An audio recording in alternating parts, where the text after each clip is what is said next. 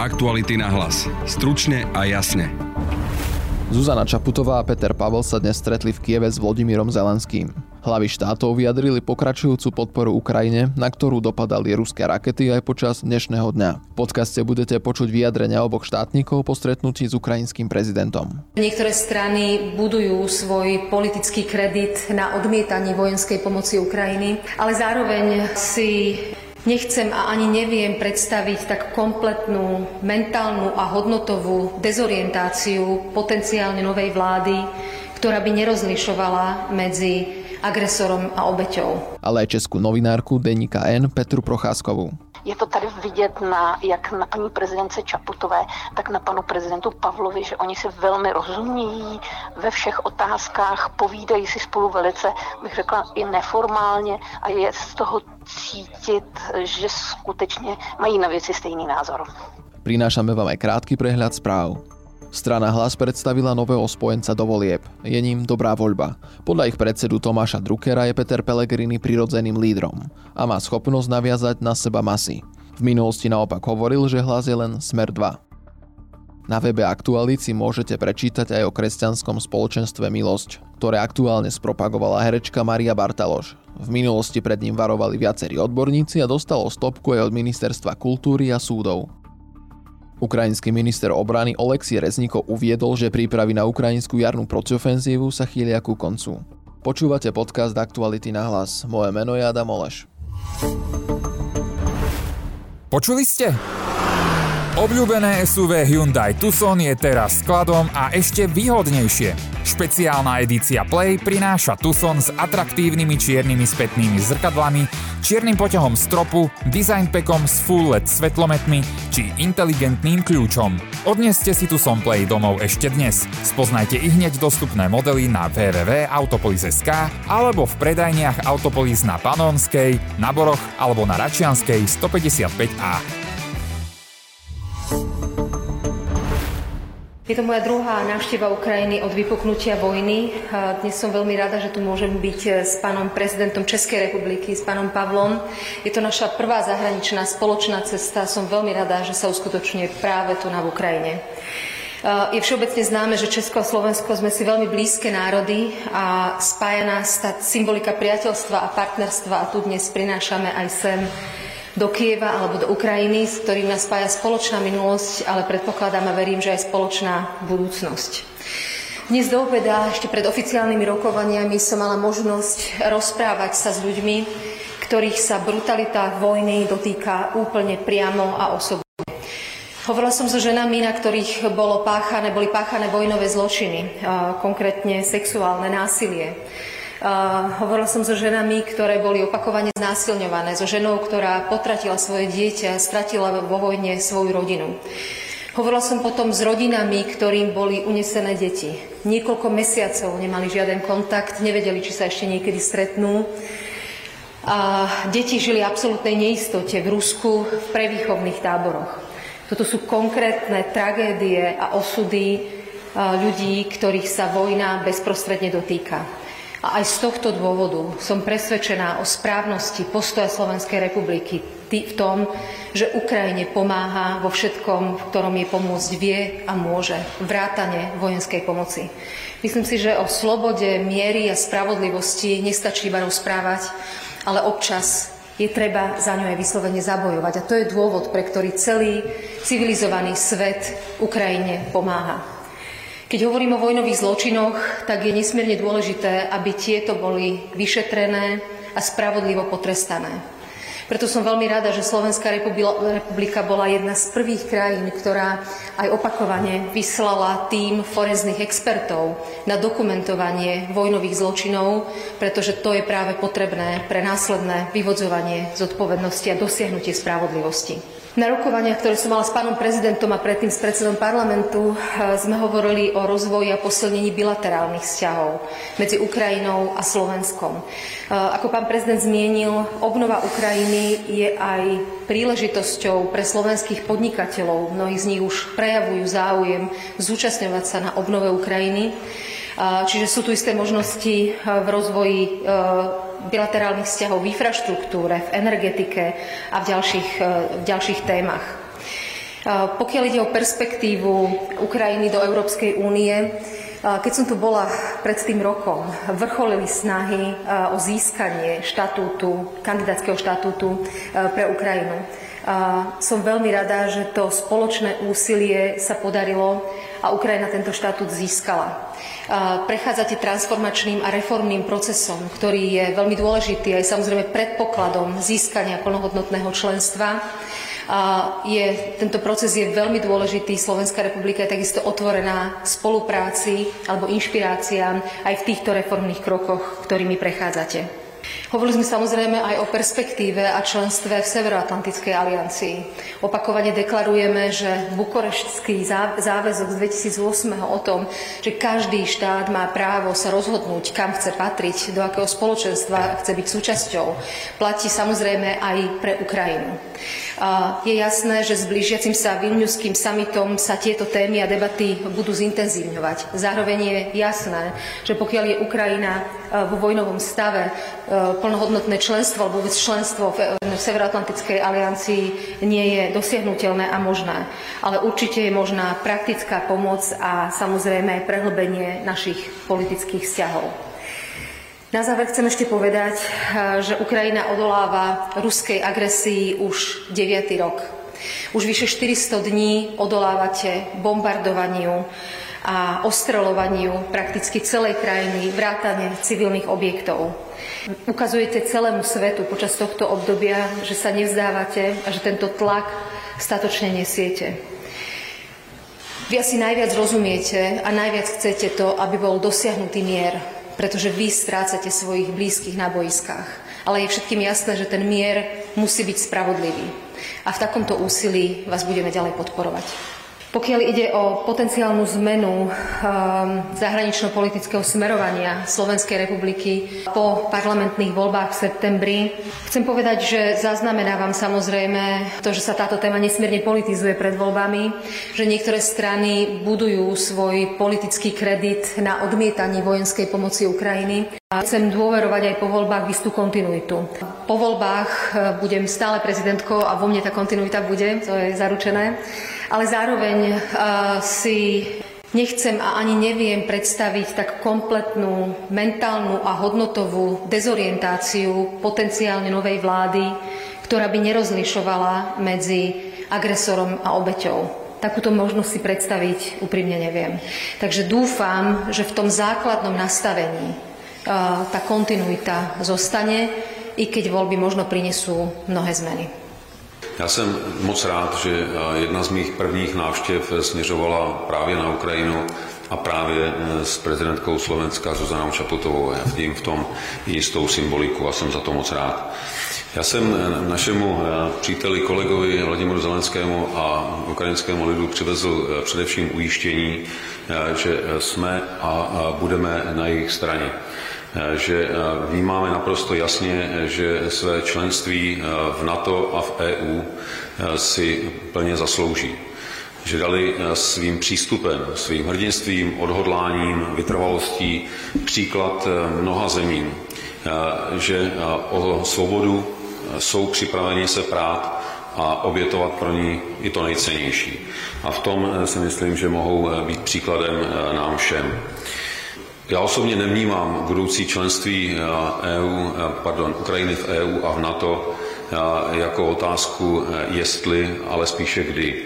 A z tohoto pohledu se budu plně zasazovat o to, aby přístupové rozhovory Ukrajiny pro členství v EU začaly již do konce tohoto roku. Rád bych také řekl, že máme připravené projekty v pěti klíčových oblastech, které se týkají rekonstrukce Ukrajiny, já nehovořím záměrně o poválečné obnově, protože rekonstrukce může a musí probíhat už teď podcaste vítam novinárku českého denníka N Petru Procházkovú, ktorá sa nachádza priamo na Ukrajine. Dobrý deň. Dobrý den. Do Kieva v skorých raných hodinách pricestovali český prezident Petr Pavel a slovenská prezidentka Zuzana Čaputová. Počas ich cesty vlakom ale podnikli Rusie raketové útoky. Ako teda prebiehala ta samotná cesta? No, jak proběhla samotná cesta, já úplně nevím, protože já jsem tady byla e, dřív než delegace a ten vlak kterým oni přijeli, přijel s určitým spožděním, ale nebylo to tak úplně spojeno s eh, tím nočním útokem, ale s, vlastně s přetížeností spíš té trati, eh, která vede ze západu do centrální Ukrajiny a dále na východ. Takže spoždění bylo zatím, ale eh, se to podařilo dohnat a ta návštěva probíhá, bych řekla, standardně, přestože vlastně, když oni přijížděli, tak ještě to bylo opravdu několik, několik desítek minut jenom poté, co tady sirény ohlásily konec toho leteckého útoku. Takže to v nějakom velkom meritku neovplyvnilo ten program? Zatím se zdá, že to eh, program neovlivnilo. Ostatně Kyjev je eh, na takovou situaci zvyklý. Jestli si vzpomínáte i během návštěvy amerického prezidenta Bidena, když se tedy s prezidentem Zelenským procházeli eh, po centru Kyjeva, tak zněly dokonce sirény. Zdá se, že Kyjev si je víceméně jistý svojí kvalitou té protivzdušné obrany. To se ale nedá říci o jiných ukrajinských městech, protože víme, že tam tedy ruské rakety, rakety dopadaly, působily velké škody a jsou poměrně velké ztráty na životech civilistů. Takže ta bezpečnost je zabezpečená a neočakává se, že by tam mohlo přijít k nějakým komplikacím právě v Kijeve. No, tak jako na Ukrajině nemůžete úplně si být nikdy ničím jistí, přece jenom je to země, která je ve válce, ale na druhou stranu zdá se, že Kyjev opravdu je, je chráněn výjimečně dobře. Ale i přesto se stává občas, že eh, prostě i té protivzdušné obraně něco unikne. To nikdy není stoprocentní a nemůžete na to nikdy úplně spolehat. To riziko tady zkrátka vždycky je a ti politici, kteří sem jezdí, ho znají a prostě ho vědomě podstupují. Aké města doposiaľ navštívili a čo, tam, čo sa tam udialo? Především zamířili oba prezidenti, prezident a prezidentka zamířili tam, kam míří většina zahraničních hostí a to je okolí Kijeva, především tedy městečka Boroďanka a Buča. V Boroďance eh, tam eh, si prohlédli prostě tu, tu destrukci, ke které tam došlo úplně na začátku války v loňském roce, kdy se Rusové pokoušeli z této strany obsadit Kijev. Zdálo se mi, že mm, oba dva státníci, pan prezident Pavel dokonce to jaksi vyslovil, eh, byli přece jen, i když ty obrázky znali a všichni jsme je viděli v televizích a, eh, a na sítích, tak přece jen ta, to, když tam prostě přijdete a stojíte vedle těch zničených dobů, domů a vidíte prostě ty rozpůlené kuchyně a, a víte, že tam byli civilisté, kteří, kteří umírali, tak to působí úplně jinak než fotografie. Takže bylo na nich vidět, že je to zasáhlo. Potom se přesunuli do Buči, tam taky to bylo velmi emotivní setkání, kde už teda nebyla paní prezidentka Čaputová, protože ona tam byla při té své první návštěvě, byl tam jenom pan prezident Pavel a přišel se na něho podívat jeden jeho známý, starý známý, ještě z 80. let, který v Buči žije a se kterým on je neustále v kontaktu. Takže to bylo zatím jediné zdržení a jediné takové, jak se jediná událost, která narušila trošku ten program časově, že oni se tam zapovídali a opravdu bylo vidět, že to je z obou stran jaksi velmi, velmi příjemné setkání. Takže nenaštěvují ty města společně prezident a prezidentka? Eh, částečně ano, Boroděnku navštívili společně, velmi spolu diskutovali. Zdálo se mi, že pan prezident přece jenom jako voják, paní prezident celé to jak si z toho vojenského hlediska objasňoval. Eh, my jsme se ho i ptali, jestli vůbec třeba je možné, že se Rusové nechtěně jak si strefí do těch civilních objektů, protože tam je to jeden panelák vedle druhého prostě zničený.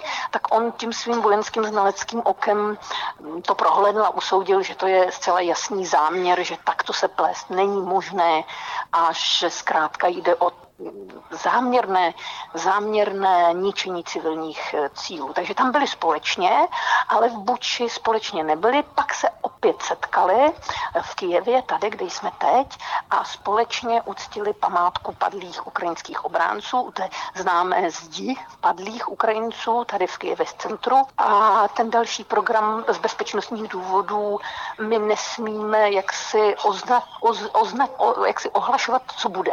Můžeme hovořit jenom o tom, co bylo. Ale očakáva sa stretnutie s prezidentom Zelenským.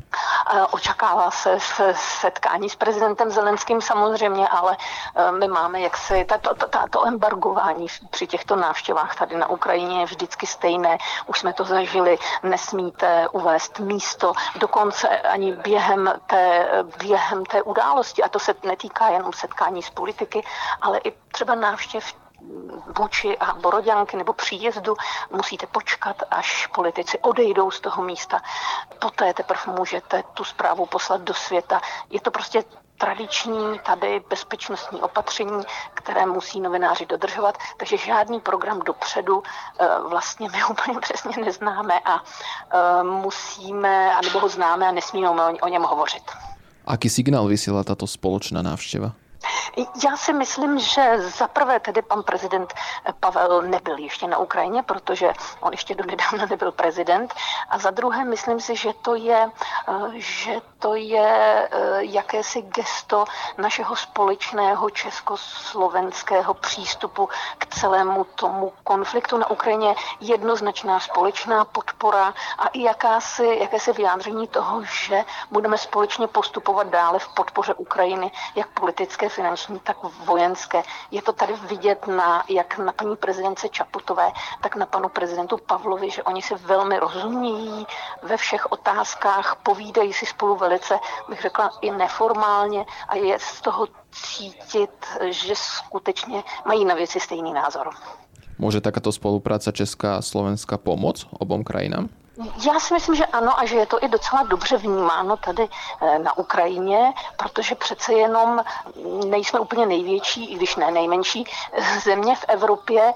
Eh, čekají nás obě země volby, které mohou určitým způsobem pozměnit třeba ten postoj vůči Kijevu a toto gesto prezidentu, prezidenta a prezidentky je tady na Ukrajině vnímáno velmi, bych řekla, kladně země a je to přece jenom první společná návštěva dvou hlav států, takže o tom se také v tomto smyslu tady na Ukrajině referuje. Vníma sa v Česku, že na Slovensku budú onedlho voľby, že by mohla prísť nejaká zmena aj v tomto? Samozřejmě, že se o tom tady při této příležitosti, pokud se o tom mluvit bude, tak se to k uším novinářů určitě nedonese. E, nicméně e, cítit to je i z toho, co třeba píší české sdělovací prostředky. Ostatně nás také sice ne brzy, ale také nás v čekají e, volby od jejichž dopadu se můžeme teď dohadovat. Takže ta politika vůči Ukrajině je možné, že e, zůstane v tomto ohledu taková, jaká je především právě jaksi v gesci těch prezidentů. A že vlády, které nastoupí, u nás, a nejdřív u vás a potom, potom u nás se mohou pokoušet vydat trošku jiným, jiným směrem. Ale to jsou prostě dohady, myslím si, že tady na Ukrajině o tom ale také vědí a právě proto na tu prezidentskou podporu dost sázejí. Ako ste už spomínali, slovenská prezidentka Zuzana Čaputová už Ukrajinu navštívila, ale pre Petra Pavla ide o jeho prvú návštevu ako hlavy štátu. Aká to je zmena, čo sa týka Česka, keďže naposledy bol na Ukrajine Miloš Zeman a to ešte v roku 2013? Ano, Miloš Zeman tady byl ještě vlastně za režimu eh, Viktora Janukoviče, což byl režim velice jaksi podivný a e, zdálo se, že Miloš Zeman si právě s eh, Viktorem Janukovičem e, velmi rozumí. E, pak už Ukrajinci, bych řekla, byl tady pan premiér Babiš mimochodem poté, ale ten už byl tedy, ten už tedy jednal s panem prezidentem Zelenským, ale prezidentská návštěva tady opravdu nebyla deset let. A to je na to, jak jsme si země blízké blízké a, a co se děje opravdu dlouhá doba. Myslím si, že z ukrajinské strany vlastně jednak nebyl zájem o návštěvu pana prezidenta Zemana i vzhledem k jeho výrokům v minulosti eh, vůči Ukrajině i tomu, že spochybňoval vlastně eh, teritoriální celistvost Ukrajiny tím, že ne, se nejednoznačně vyjádřil ohledně okupace Krymu. No a potom také jeho zdravotní stav už neumožňoval, aby se tady do této poměrně teď eh, je to fyzicky náročné, i ta cesta vlakem, i ten pobyt tady je skutečně jak pro ty hostitele, tak pro samotné delegace dost náročný. Děkuji vám za rozhovor. Prosím, mějte se krásně. Aktuality na hlas. Stručne a jasne. To je z dnešného podcastu všetko. Na podcaste spolupracoval Adam Obšitník a pekný víkend vám ešte praje Adam Oleš. Aktuality na hlas. Stručne a jasne.